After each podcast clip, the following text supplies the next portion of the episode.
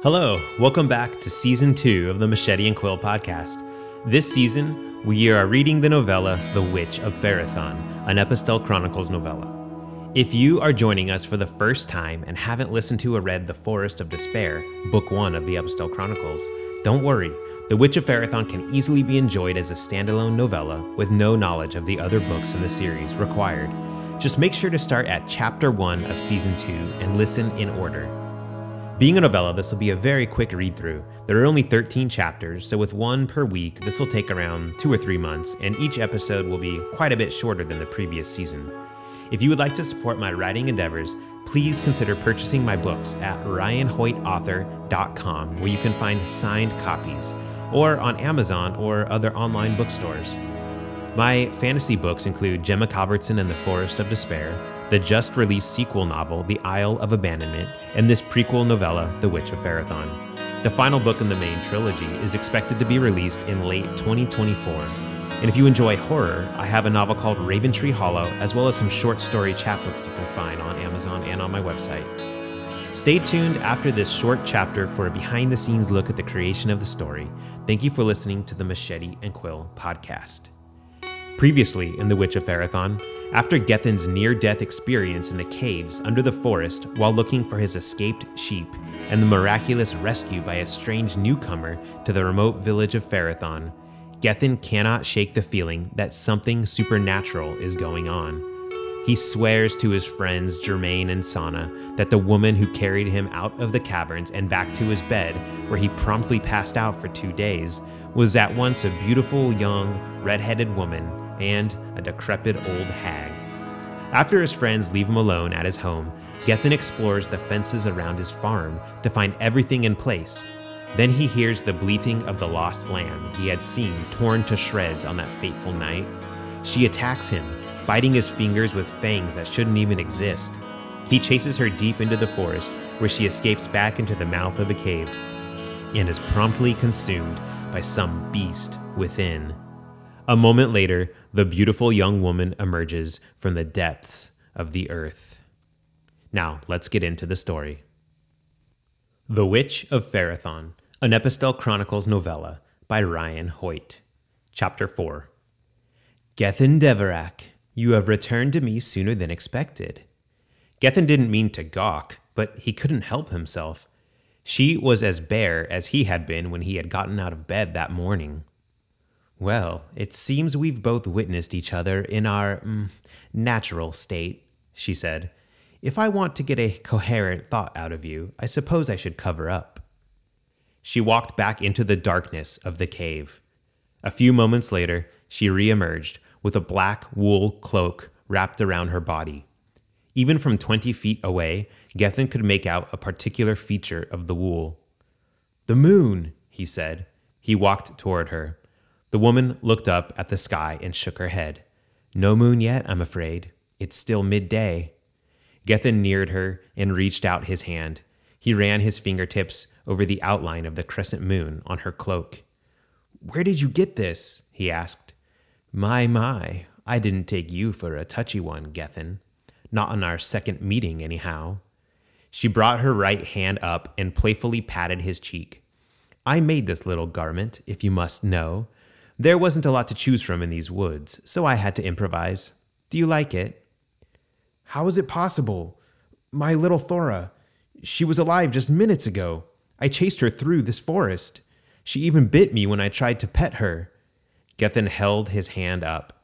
There was no blood, no puncture wound. I'm so confused. It seems like confusion has dominated your last couple of days, my dear boy. I don't blame you. These trees have power. This forest and the endless labyrinth of tunnels that run below it are known to be filled with wonders that cannot be explained. Touched by the gods, perhaps, or cursed by demons. Depends on your point of view. The people of Ferathan keep clear of these woods as much as possible, Gethin said. We get travelers passing through from time to time, coming from the Aepistelle kingdoms in the south or Emerson in the north. We mostly live vicariously through their tales. I always thought the stories we heard were merely meant to keep us close to home. Are you saying there's truth to them? I believe you already know the answer after these last few days. And what of Thora? How is it that I was able to touch her if she was merely a spirit? The woman smiled. She whispered something Gethin could not hear, though even if he had, he would not have known the words, for they were of a land and people he had never come across in his twenty four years. She unwrapped the cloak from around her shoulders, then pulled it off. Gethin was about to avert his eyes when he noticed she was not naked underneath, but clothed in undergarments that had not been there minutes earlier. She tossed the cloak in the air, raising her voice as she continued the chant. It had a sing song quality to it, and the melody felt familiar to him, though the words were still entirely foreign. The cloak approached the ground, but it did not fall flat. It formed the unmistakable shape of the lamb, Thora. The cloak had been much larger than the animal, but when it fell, the leftover sections became the lamb's shadow on the ground behind her. So you are indeed a witch, Gethin said. He backed away from her several steps. I am Nalia Lunara. I come from far north of here, beyond Emerson and the Cascade Mountains. I mean you no harm. And what is it you want from me, Nalia? Gethin looked at the reincarnated lamb. You snared me in your trap with that abomination. You led me here. Why? Would you believe that I just wanted to see you again? Nalia began to close the space between them. It's true that mine is a transactional people, but this is more than that. I felt a deep connection to you the other night, deep enough to draw me to you when you were in peril. I pulled you out of what could have been a dire situation. I carried you home, cleaned your wounds, and left you to rest in safety and comfort. Perhaps instead of looking for ulterior motives, you could appreciate what I did for you and show me courtesy. Gethin's shoulders dropped. You're right. I'm very sorry for the way I acted. We do not get visitors of your kind in Ferathan, only dark stories. It happens everywhere I go, to be honest, she said. Please come to town with me. There must be a room available at one of the inns. It will be much more comfortable than this cave, if that's where you've been sleeping. If you do not have the money for such a stay, I can set up a bed for you at my farm in one of the unused laborer cottages. Nalia smiled. She turned to what had once been Gethin's precious little black lamb and whistled. The lamb, it, returned to her.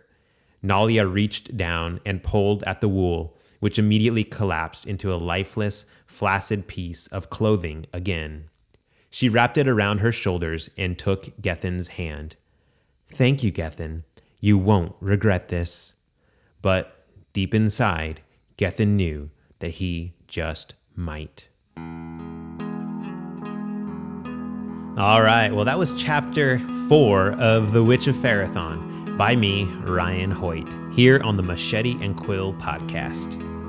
I remember this scene being a very fun one to write back in July 2021 when I was working on this story. The beautiful stranger that walks out fully naked as if it's nothing, and Gethin just fumbles trying to get a coherent thought or word out. And then she grabs this cloak that's undeniably made from the lamb he had just chased through the woods to that cave just seconds earlier. And then when she tosses it and it falls right into the shape of the lamb, Gethin's mind is totally blown. Wouldn't this look so amazing as a scene in a movie? I thought so as I wrote it. Nalia's ability to manipulate people is on full display here. It's something that has gotten her through life, something that was so apparently there in her original appearances in Gemma Calvertson and the Forest of Despair.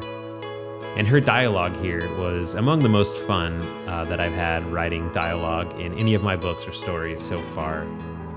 And now she has manipulated Gethin into inviting her into the proper boundaries of the town of Ferathan. We kind of know how that turns out from her later appearance in the Forest of Despair. As Gethin feels at the very last line of the chapter, he may just come to regret it. All of Ferathan may come to regret that. Well, I can't wait to show you what happens next you can find out for yourself sooner if you would like to purchase a copy of the book in paperback, hardcover, or ebook. You can find that at ryanhoytauthor.com slash shop or on Amazon or any other online retailer. Thank you so much for listening to the Machete and Quill podcast. The songs on the show are all original compositions and recordings by me. I'm your host, Ryan Hoyt. Until next time, take care.